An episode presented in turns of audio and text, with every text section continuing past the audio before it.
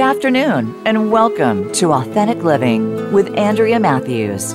Over the next hour, you'll learn how to live from your true self through all of life's twists and turns, and you'll be challenged to lean into the mysteries of life to find your own deepest wisdom. Now, here's your host, Andrea Matthews.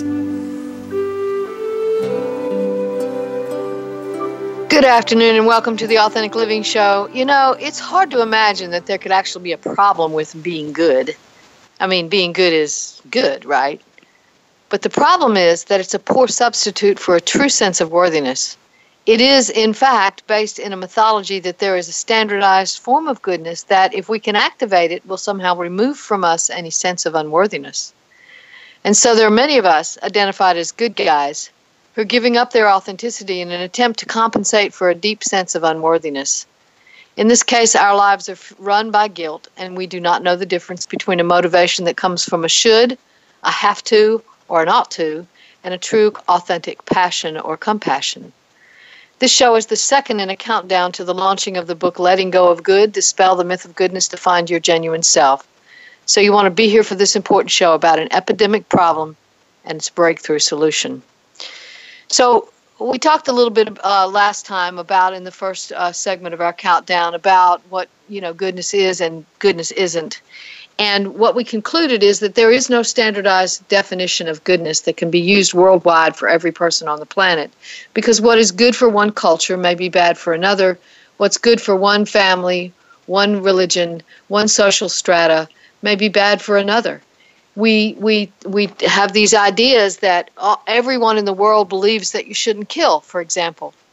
But there are many instances in which there are people out there who would say, yes, this is a time when you should kill someone. Um, so you know we don't have a standardized. Oh, this means this is good and this is bad. Now, of course, we have laws, legal laws that tell us when we can kill, when we can speed, when we can't, all those kinds of things. So, you know, those are we're not talking about those. We're, those are a separate whole conversation. What we're talking about is a concept, a social construct called goodness. And it's a social construct because we made it up. We thought, oh, well, this makes a person good and this makes a person bad. And we decided on that, and there was a we that was had uh, um, certain parameters around that we, because it was uh, maybe a certain family that thought that this was uh, what made goodness and that was what made badness, and but some other family thought something else made goodness and something else made badness. So what we tend to do in uh, in general is just sort of live into the ideas of goodness that our parents gave for us. Or if we identify with badness, I guess we would live into that. But uh, if if we're we're living from that sort of idea, nothing inherently wrong with that. But if that idea is also based in a construct that says that our worthiness is dependent on that, then we will identify with goodness in a way that makes us be compulsive about goodness um, and and try to be always serving other people, always there for other people, always kind to other people, always, you know, never speaking up for ourselves, except maybe in some passive aggressive ways. Um, you know, never saying no except when you know we absolutely have no other alternative ever, ever, ever. Um, we, we this this idea of being a good guy is attached in our minds to a concept of worthiness and so the first thing I want to do today is strip away that concept. Worthiness is not based in our behavior. Now, there's a lot of people out there that are going to tell you that I'm just really crazy to say such a thing. But our worthiness is not based in our behavior. Our worthiness is not based in our thoughts. Our worthiness is not based in our, our actions, our thoughts, our emotions. It's not based in those things. It isn't something we can perform. Our worthiness simply is because we are here. Period. We are worthy because we are here. Now, people get mad all the time and they'll say, you know, well, that guy, he's just worthless. I remember one time hearing somebody who had been uh, somebody had made fun of him for being bald and, and it was a teenager who made fun of this man for being bald and he said well that teenager is just worthless and i thought really? He's worthless because he because he said you were bald? He called you baldy? Uh, yeah i don't think so. So we have ideas about what makes a person worthless and what makes a person worthy that are based in these social concepts, these social constructs about goodness and badness. So that guy who called the, my friend, you know, Baldy was was worthless in his mind because he just was no good. I mean, to be that insulting meant he couldn't be good. He wasn't a good person.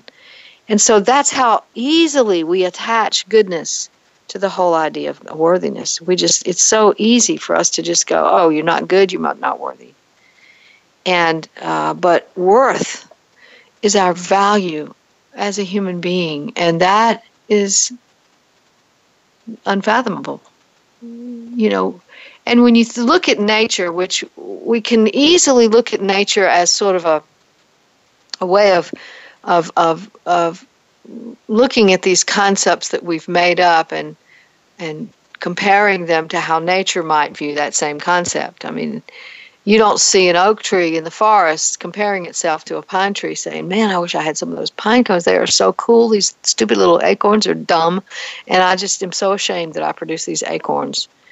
No, they're not doing that. They just grow into who they are.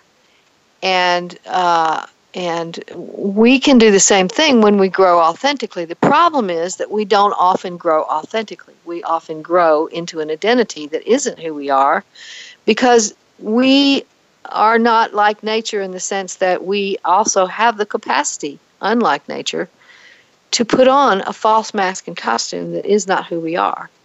We have the capacity to to pretend to be something we're not, to repress things that we don't want to know about ourselves, to push those into the unconscious so that we just can pretend them away, and to be something else entirely.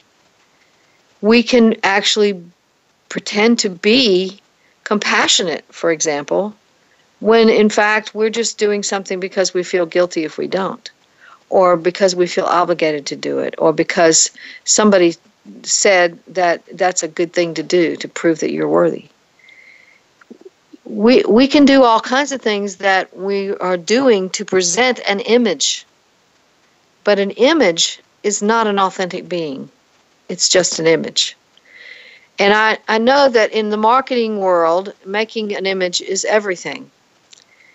But it is not in the real world. In fact, it becomes nothing.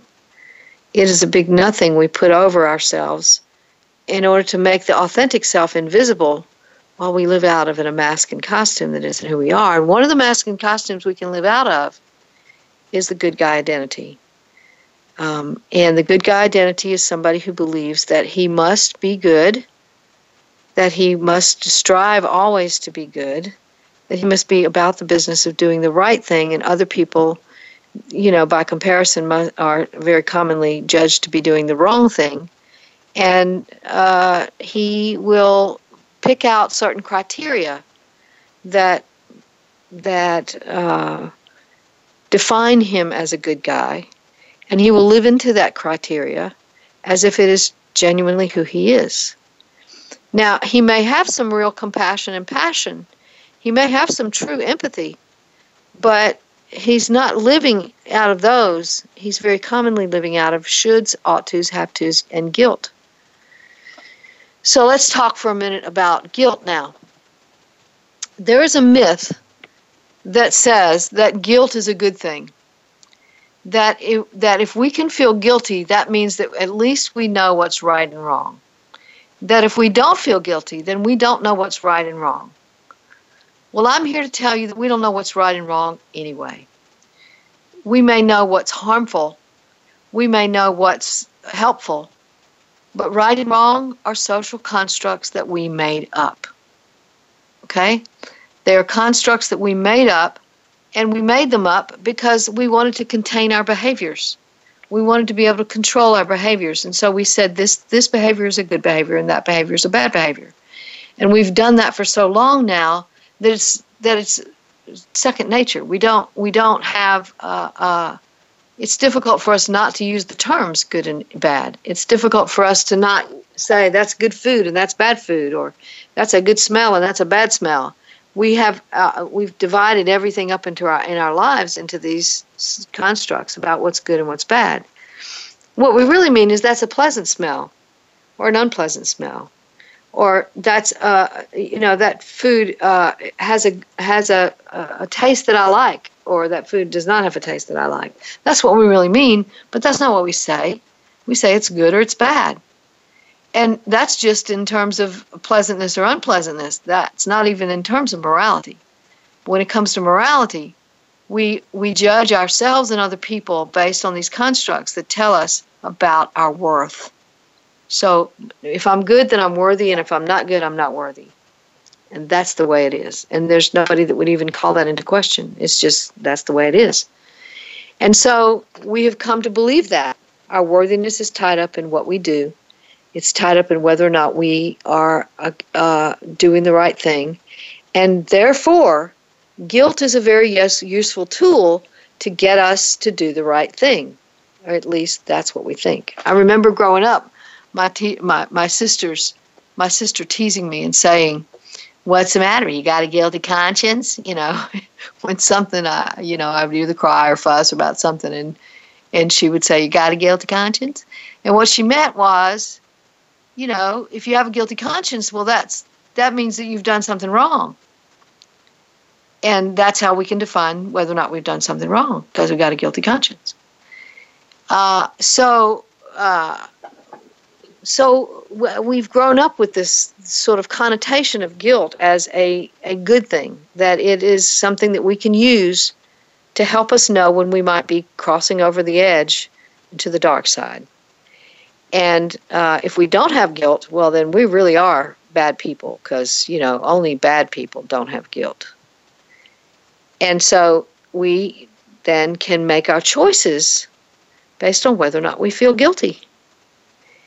And with, for the good guy identity, somebody who's identified with goodness as his form of worthiness, guilt becomes a primary motivator for his life. When when he is asked to do something, the question is not, do I want to do this? Is this my true compassion? Is this authentic for me to do? Those are not questions that are asked. The question is, do I have to do this? And guilt is going to give the answer. Yes, you have to do it because if you don't, I'm going to make you feel really terrible later. So you have to do it. And so they live their lives out of these have tos that says, you have to do this because if you don't, you're going to feel really bad later. And so they do it. And uh, and and then they find themselves operating out of guilt, out of guilt, out of guilt, out of guilt, out of guilt, and that becomes such a rote way of living that they don't even question the guilt anymore. It's just, oh, do I feel guilty? Okay, I guess I have to do that. If I don't feel guilty, then I don't have to do it. But if I do feel guilty, and I probably do about just about everything, then I'm going to have to do it. So if I have plans on a Saturday to go to the farmer's market and pick up some vegetables and then go shopping to some other places and some, do some things that I really want and need to do for myself, and somebody else calls me up and says, No, I need you to come over here and take care of this or that or the other for me. And uh, it kind of intimates that you know this is something that I real they really need for me to do, then the guilt is going to start nagging me and I'm they're it's going to come up and it's going to say, you know, you have to do this. These people need you. They can't find any other way to do it. And in fact, what what guilt does is close down options. What it does is it says there's no other option. It's either you do it or it's not going to get done. And of course, that's very rarely true that there's only two options in any given scenario. There's very commonly six, seven, or eight options. And one of those is that somebody else could do it, or that it might not get done today, but it'll get done tomorrow, or that or that you could maybe pay somebody to do it, or that there's there's lots of options. But instead, for the guilty person, especially one who's a good guy identity, they're going to be thinking either I do this or it's not going to get done. And if it doesn't get done, well, that's really, really bad. And that's going to make this person feel like I don't care. And I have to make sure that they know that I care because they are my responsibility. Okay, so now let's talk about responsibility. Responsibility is the R word for the for the uh, person who's got a good guy identity. Responsibility means that I'm responsible for you and your well-being. I'm responsible for your happiness. I'm responsible for whether or not you get mad or upset. I'm responsible for whether or not your feelings are hurt. I'm responsible for you. And and why am I responsible for you? Because you and I are friends or relatives. Period. Now, logically, that doesn't make a whole lot of sense. Okay, we can see that pretty logically that just because you're my friend and my relative, that doesn't mean that I'm responsible for you. But for the good guy identity, there's this sense that if I'm in relationship with you, then I'm somehow responsible for how you feel about our relationship and how you feel in general. So the good guy identity will spend a lot of time worrying about whether or not he's going to hurt his friends or relatives' feelings. And that's a myth. We can't hurt someone's feelings. Okay? I'm going to make that real clear again. We can't hurt someone's feelings. They may choose hurt as their response to what we do, but we are not reaching inside of them and hurting their feelings. Now, that doesn't mean that we're not responsible for what we do. We're still responsible for what we do. I'm responsible for what I say and how I say it, what I do and how I do it. But I'm not responsible for how you respond to what I say or how, how I say it or what I do or how I do it. That's not up to me. That's up to you.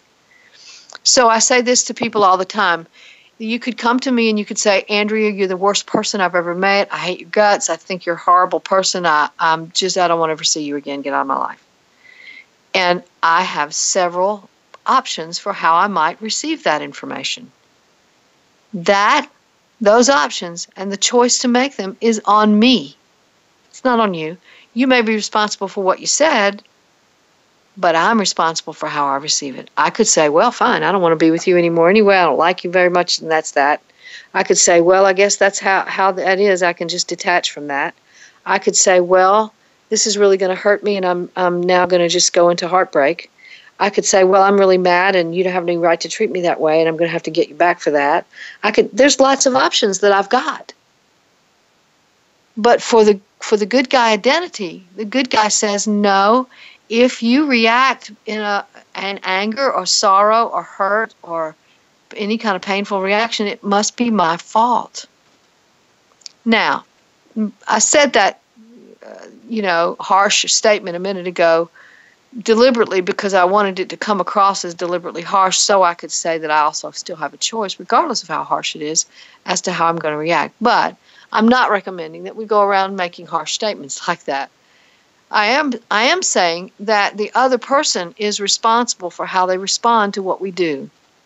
And for the good guy identity, it's very unlikely that they're going to make a harsh statement like that anyway because they would feel terribly guilty for even thinking those thoughts, much less saying them. So for the good guy, those kind of thoughts are just going to be try to be repressed. They don't want to know that they even have those kind of feelings, much less try to express them. But uh, I, I am saying that for the good guy, there is that responsibility. So they walk on eggshells around people all the time, trying to make sure that they don't say or do anything that's going to upset anybody's apple cart. And there, that tension is uh, a very stressful kind of tension that can impact their mind, their body, their heart. Uh, it, it really ha- can have a very devastating effect on the body and mind. And uh, so so this good guy who's just trying to be a good guy is literally killing himself because he's trying so hard to be good. Because he believes that if he's not good, he must be bad, and if he's bad, he's not worthy. That's a problem. So you see, the good guy identity is not so good at, for us after all. It could be, in fact, very bad for us. And uh, and and and so understanding that we don't need to be trying to be good. We might might do better to try to be genuine. Now that might work a little better because there's a little st- less stress in being genuineness, a little less stress on the body and the mind. So so we're going to we as we go through this series we're going to be talking more and more about how to be a genuine person, how to be more genuine and to not live into the good guy identity. Uh, but we have to understand that there are some lies that we've been told about how we should live that aren't necessarily so. And we're going to be talking about those right after the break. So stay tuned for more right after this.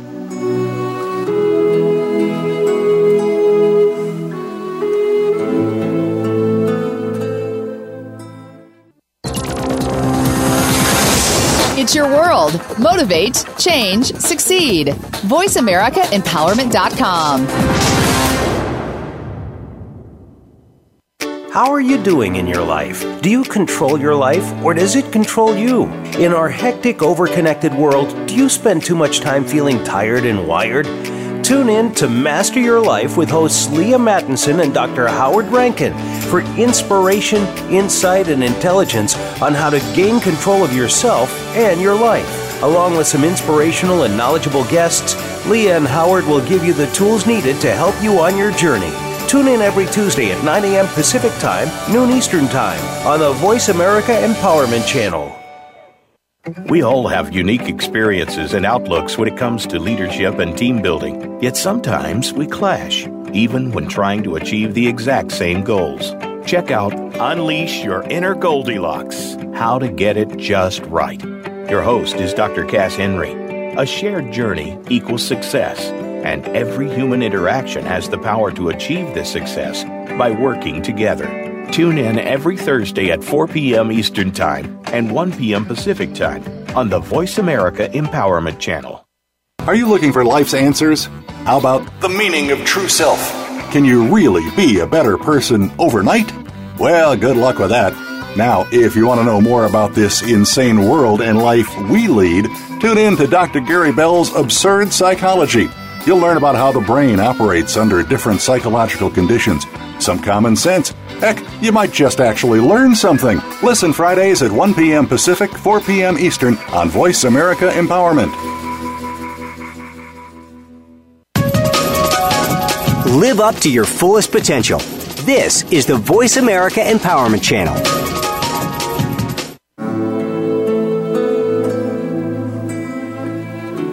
You're listening to Authentic Living with Andrea Matthews. We want to hear from you. If you have a question or comment about today's show, call in now toll free 1 888 346 9141. That's 1 888 346 9141. You can also send your questions or comments by email to Andrea at AndreaMatthews.com. Now, back to Authentic Living with Andrea Matthews. Welcome back to the Authentic Living Show. And uh, before we go any further, I want to talk a little bit about what's coming up this Super Soul Sunday. It's a repeat, but it's a great repeat on Michael Pollan, Mindful Eating. He wrote Cooked, A Natural History of Transformation. He discusses the human food relationship, conscious eating, and spiritual and physical well being. So there's definitely a relationship between our humanity and our food, and he wants to tell us all about it. So this Sunday, July 30th, 11 a.m. Eastern and Pacific on OWN. Stay tuned for that. So we're uh, we're talking today about letting go of good and dispelling the myth of goodness to find your genuine self. Uh, the book will be out August the eighth, uh, and uh, you can go online at Amazon.com and purchase it now. Uh, again, letting go of good, dispel the myth of goodness to find your genuine self.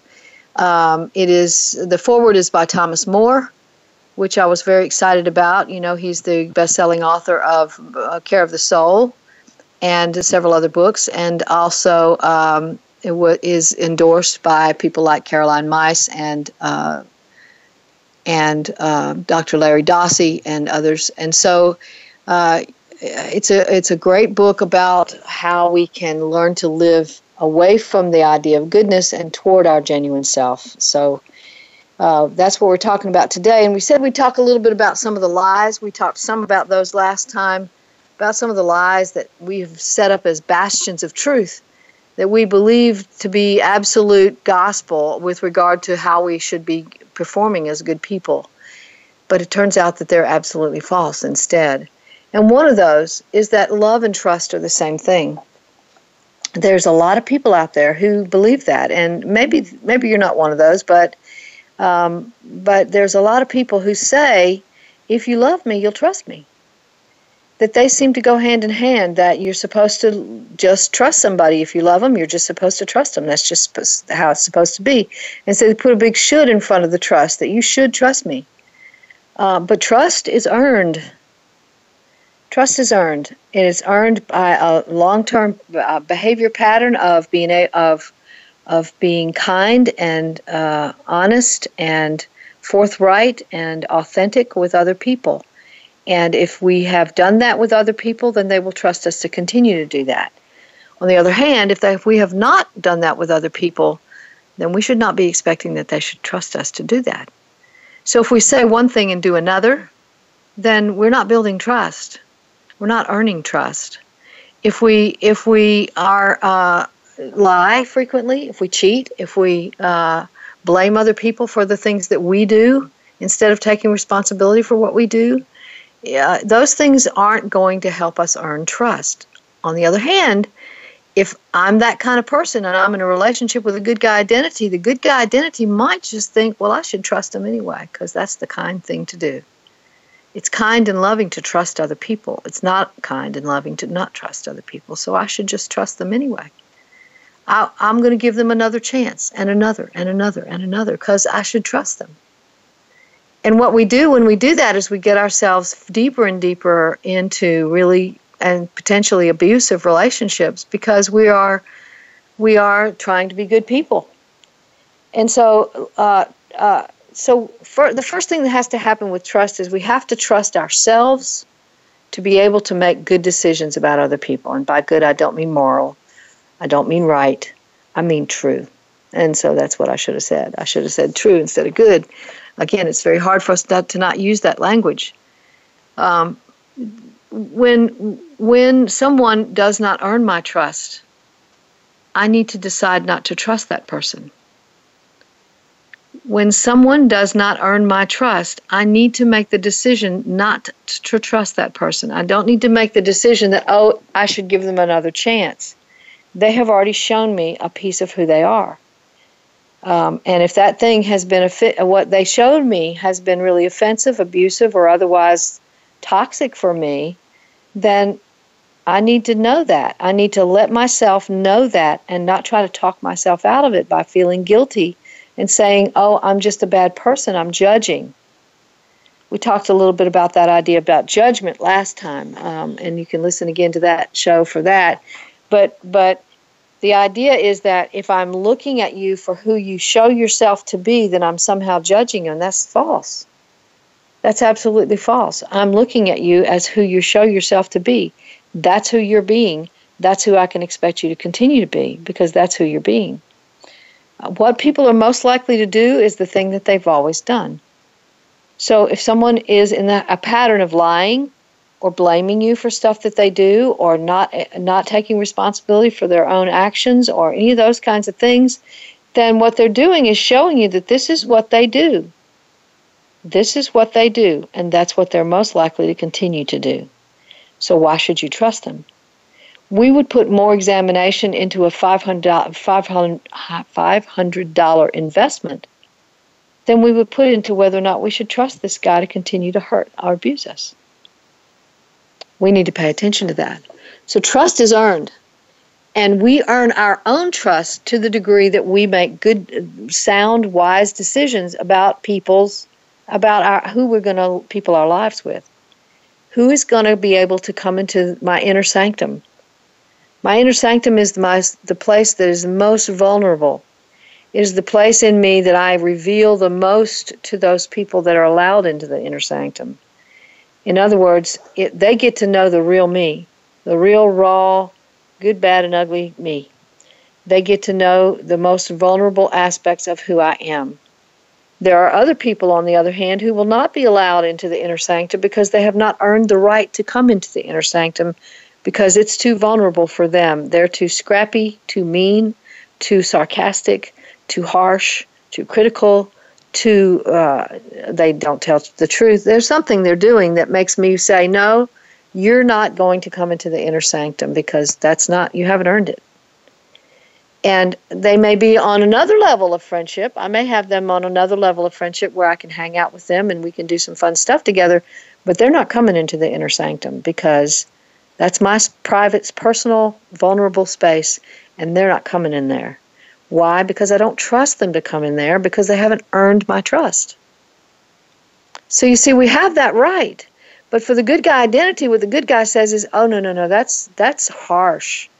That's really harsh to to to put somebody outside your most vulnerable place. I mean, how can you do that? That's not very kind. That's not very loving. That's not very sweet. Aren't we supposed to be sweet, kind, and loving all the time to everyone?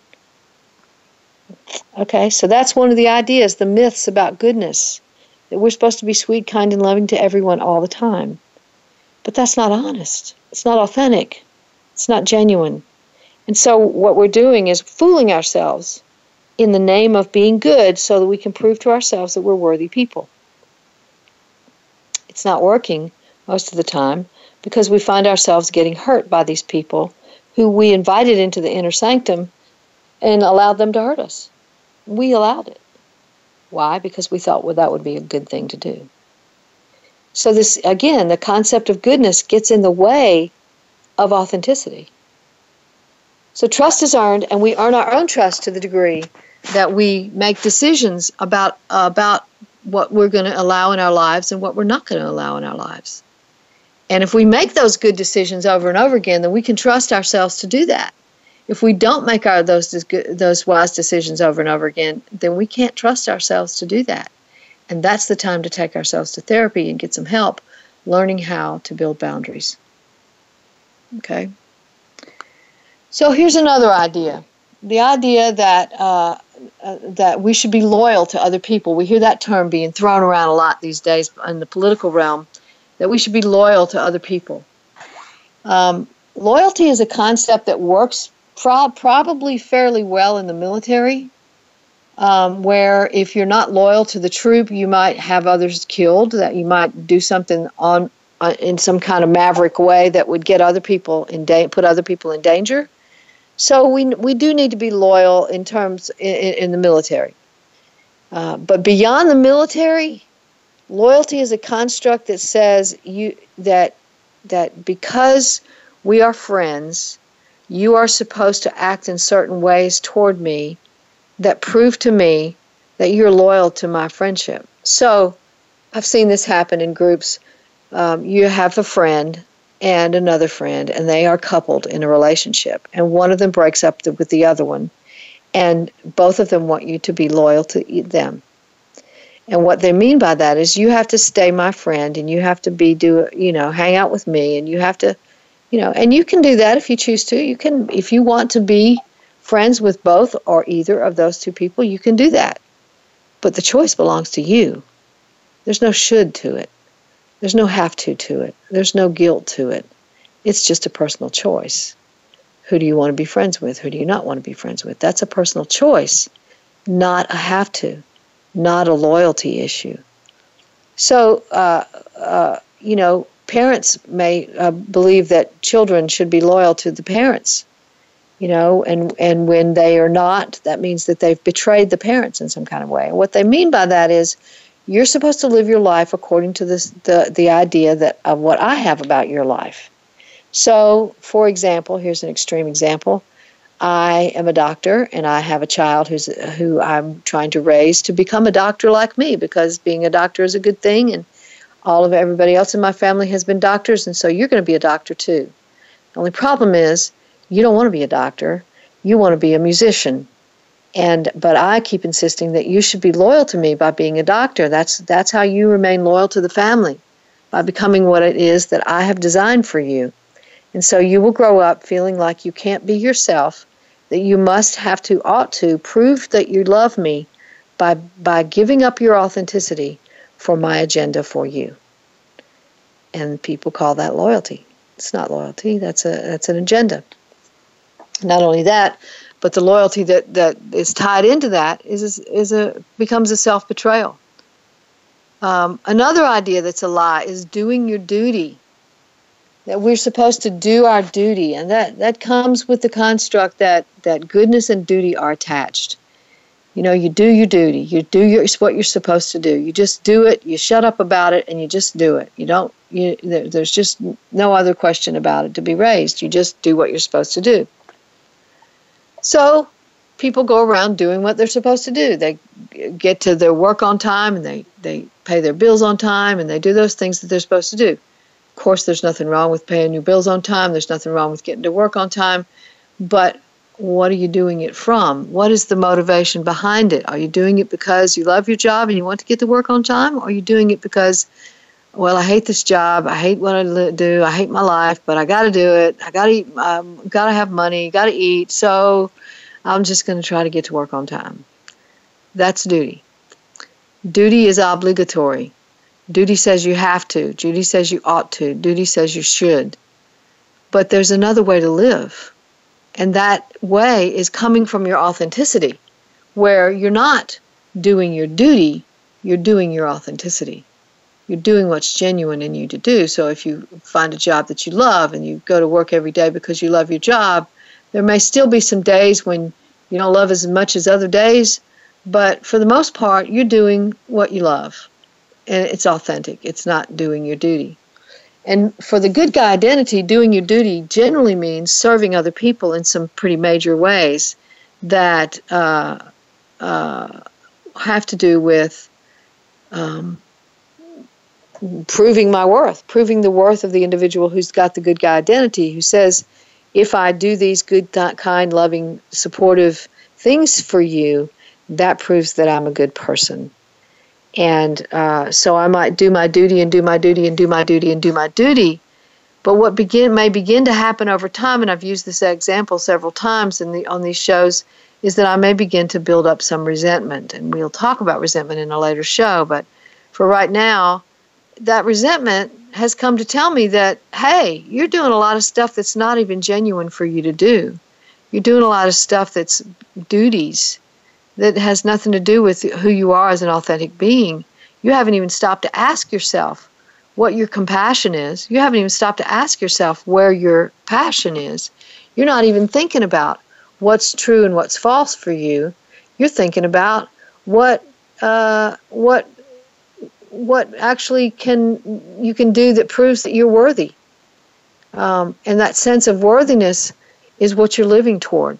You're, you're trying to prove that you're a good person, that you're a worthy, therefore, therefore a worthy person, uh, in order to uh, compensate for that deep seated unworthiness that you feel. And where do we get unworthiness? We get unworthiness because we're not living into our authentic self. We know on some level that we're faking it. We know that we're doing the stuff that's not really real, and we understand that. And so it gives us this feeling that we're living into something false, and that feels unworthy. So we're perpetuating that state of unworthiness all the while trying to escape it by being good, by doing our duty, by doing the shoulds and the have tos and the ought tos. We have in our hearts, uh, already packaged in the package, enough compassion and passion to live rightly.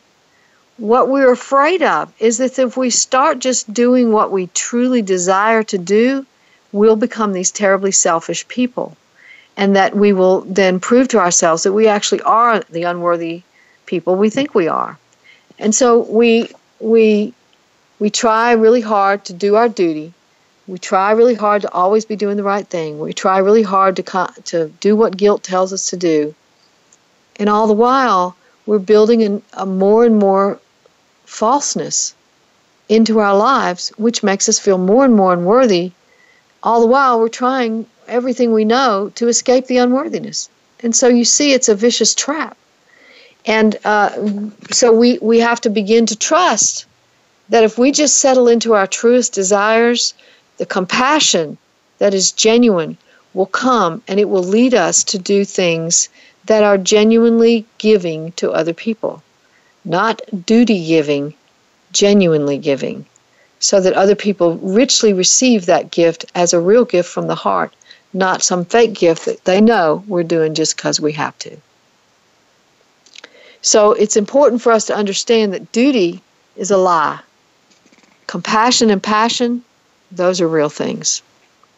All right, we're going to talk a little bit about uh, love and what that is all about right after the break. So we'll be back in just a few minutes.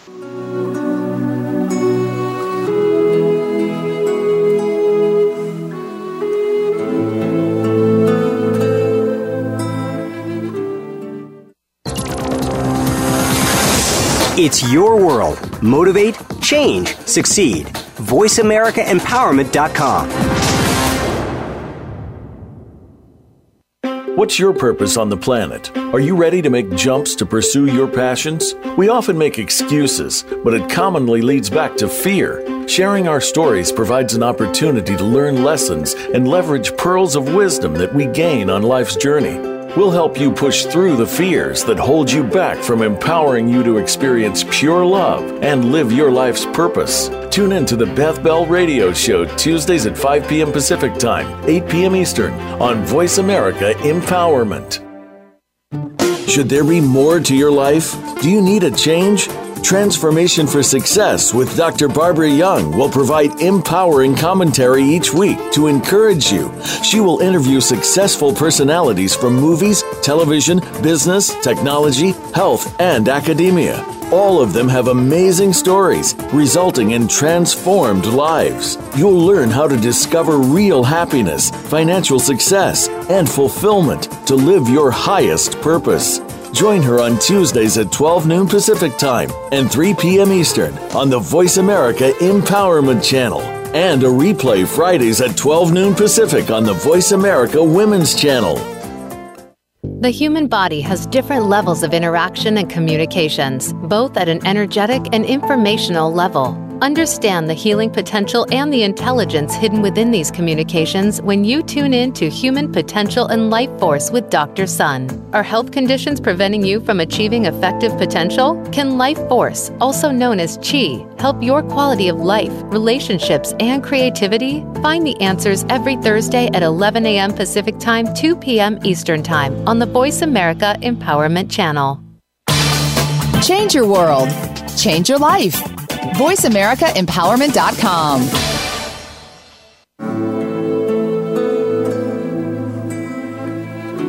You're listening to Authentic Living with Andrea Matthews. We want to hear from you. If you have a question or comment about today's show, call in now toll free 1 888 346 9141. That's 1 888 346 9141. You can also send your questions or comments by email to Andrea at AndreaMatthews.com. Now, back to Authentic Living with Andrea Matthews.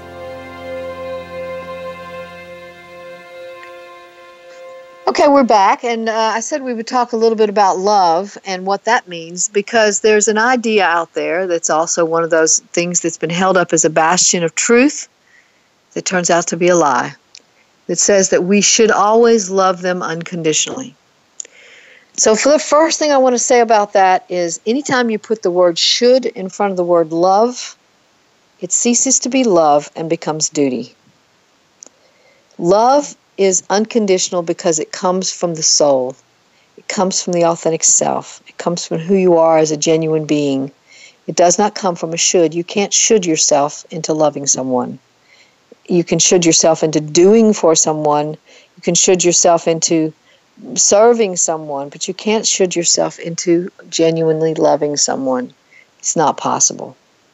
So when we have this idea that we should always love people unconditionally, what that means is that we are really going to have to end up tolerating a lot of conditions uh, to test us about whether or not we actually love that other person.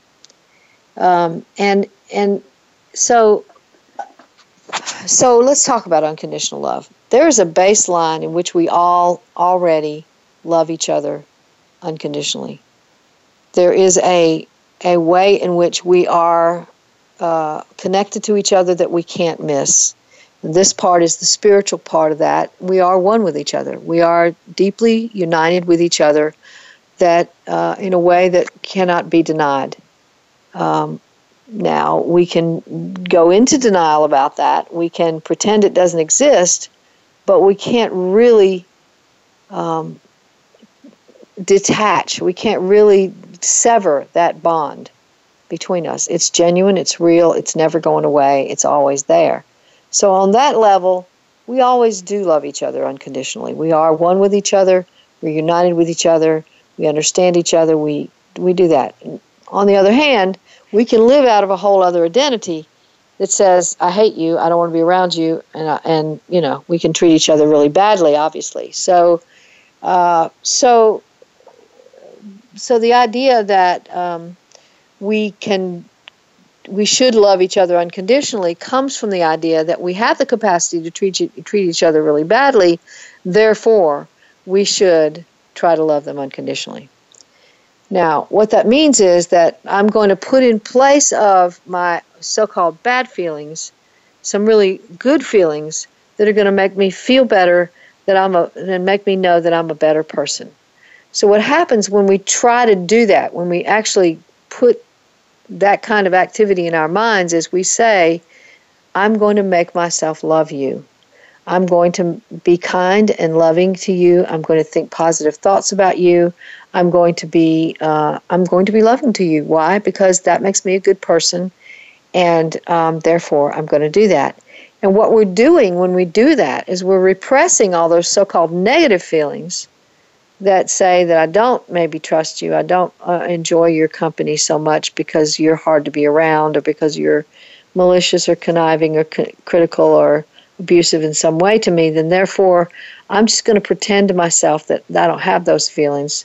Those are negative feelings. I don't want those feelings. I want only positive feelings because that makes me a good person. Therefore, I'm going to repress all the negative feelings. Now, where do they go when we repress them? They go into the unconscious. They go into the unconscious where they are where they sit there with their energy and they bounce around with their energy until they find a place to escape. And then they come out in some other way. Very commonly for the good guy identity, what this means is that they come out in some passive aggressive ways. So I might say something sarcastic to you, um, but then when I when you call me on it, I'll say, "Oh, I was just kidding." Really I was releasing some of that old quote unquote negative material. And uh, but I don't want you to know it and I don't want me to know it because I'm trying to be a good person. So I get passive aggressive and it comes out in these little compulsive uh, unconscious ways. And I get you back in some kind of way or I let you know that I don't like what you've done or something like that because without ever having to take responsibility for it because I don't want to be responsible for quote unquote negative feelings because they make me into a bad person and I don't want to be a bad person because if I'm a bad person I'm an unworthy person. So you see how this gets all convoluted and and we're denying that we're actually treating someone badly through passive aggressive actions while we pretend to ourselves that we're really good people who are being loving all the time. And so then we split off from parts of ourselves and put some of us in the unconscious and some of us in the conscious world. And that whole thing about repression is a really big deal when it comes to trying to be a good person. I'm trying so hard to be good that I'm going to repress anything in me that I conceive of as bad, and therefore it's going to go into the unconscious where it's going to sit but bounce around and wait for some opportunity to express because it has an energy all its own and it's going to find a way to express as I give it a channel to express through. And I might not know that I've given it a channel to express through, but I will be giving it a channel to express through at some point because the psyche can't hold the wall up forever. It doesn't, it's not meant to be. It's not meant to be that way. The psyche is not meant to hide material from us. It's we're, we're supposed to be united in wholeness with all aspects of ourselves integrated. So, uh, so that that stuff is going to come out, and the whole point is it comes out so that we can get to know it so that we can say, oh, you know, I really, you know, I really do find your company difficult because you are critical or you are abusive or you are hurtful to me in some ways. I, I really don't want to be in your company very often. And maybe what I need to do is instead of trying to repress that and tell myself that I should love you anyway uh, and try to be loving and kind and sweet and nice all the time, what I should do is put up some boundaries that would help me to uh, not have to be in a toxic environment and also give that gives you an opportunity to grow as well especially if uh, you can't put your toxicity on me, perhaps then you have to look at it yourself. So, that idea that we should love unconditionally is false. If you put should in front of the word love, it ceases to be love and becomes duty. So, unconditional love is something that comes from within, from the soul, from the genuine self. And if we love someone unconditionally, it will be there. And ultimately, when we are uh, living much more genuinely, we can tell the difference between real unconditional love that we have for somebody and the shoulds and ought tos and have tos that try to make us, that guilt us into trying to love somebody and be kind to them, even though uh, they are toxic for us. Uh, I should forgive them. That's another one. Again, if you stick the word should in front of the word forgive, it ceases to be forgiveness and starts to become an obligation. So, forgiveness is a process. It's a very deep process. It is not something we can just do. Now, I know that you've heard some people out there, some teachers out there say to you that all you have to do is say, I forgive you twice or three times, or, or you just have to keep affirming that you've forgiven somebody and you will forgive them. But I find that that's absolutely false. What I find to be true is that that's a form of repression. That you're saying to yourself, I forgive you, I forgive you, I forgive you, while you're repressing all the so called negative feelings and therefore you're not really dealing with the issues at all. You're not really processing the issues because there's no trust that the inner world has a process of its own. And that's one of the concepts that I really want to put forth in this book is that the inner world has a process all its own. And it is about the business daily of trying to get us to greater and greater senses of wholeness. It is trying to get us to awaken to who we are. It is trying to get us to become conscious of who we are. It is trying to get us to awaken to our own wholeness, the integration of all aspects of who we are. So we don't have to hide things from ourselves. We don't have to pocket them in the unconscious and say, I don't want to know that about me. We don't have to do that. We can bring that so called negative material up into the conscious and work with it and and and and allow it its expression because it has something to say to us. And generally speaking, what it's trying to say to us is that we love ourselves. What it's trying to say to us is that we love ourselves enough to take really good care of ourselves. I love myself enough to get really angry when my bi- boundaries are violated. Excuse me. I love myself enough to to know that if I continue to tolerate the intolerable from you and accept the unacceptable from you, then I'm going to continue to be abused. I love myself enough to say, uh, with, you know, to allow myself the process of forgiveness instead of trying to push myself to forgive. So the process of forgiveness is the process of grief. They are the same exact thing. The only difference is in the one, I'm one I may be grieving a loss, in the other, I'm grieving an offense. So uh, you've offended me in some kind of way, you've hurt me, you've harmed me in some kind of way. And then what I do is, if I'm trying to be a good guy identity, what I do is I try to tell you that it's okay, I forgive you. And what I'm doing is inviting you back into my life to do it to me again. Um, because you've done it. You've, you've already harmed me again. There's no guarantee you're not going to do it again. And I have not even asked myself whether or not you're going to do it again. I've just said to myself that I should forgive you because that's the good thing to do. So we put ourselves in harm's way that way. But forgiveness is not something we do, forgiveness does us. Forgiveness is not something we do, forgiveness does us. Forgiveness is that process of grief that has its own river and we cannot push that river. So people come to me all the time and say they're they're they're grieving and they're and they're really hurting and they're saying, when is this going to be over? And my response to that is, I don't know when it's over. You know, it's a process. It has its own timing. It has its own rhythm. It has its own pace. It has its own truth. And it and it carries us. We don't carry it. It carries us. So you know you you've had a few good days. You're not grieving today. You're not um, really angry or really sad or really bargaining with the idea of the sorrow that somebody has offended you. And then something comes up during the day that reminds you of that offense and you get mad all over again. And you say to yourself, I shouldn't be mad. That's a bad feeling. Be it's a negative feeling. I should forgive. No, that's not how real true grief works. Real true grief that is real true forgiveness works like this. Oh, I'm mad. Let me look at that madness. Let me sit with my anger and let me hear how it's telling me that it loves me. Let me sit with my anger and let me hear how it's telling me that it loves me.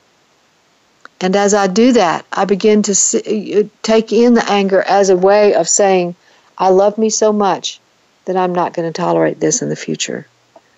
Or I love me so much that I've got to take really good care of myself today because I'm so angry. And so therefore I'm going to nurture myself today in some really loving ways. That's how we that's how we walk through forgiveness and allow it to have its process. We don't try to push that river. We allow it its process and it becomes uh, uh, a, a real important aspect of our growth experience so that we transform as a part of that experience. And that's what forgiveness is all about, not a should.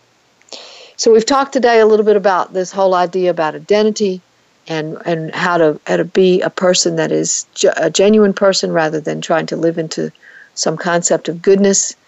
And we're going to be talking about that again next week. So you want to be here for that as well. And remember, your job, should you choose to accept it, is to give birth to yourself.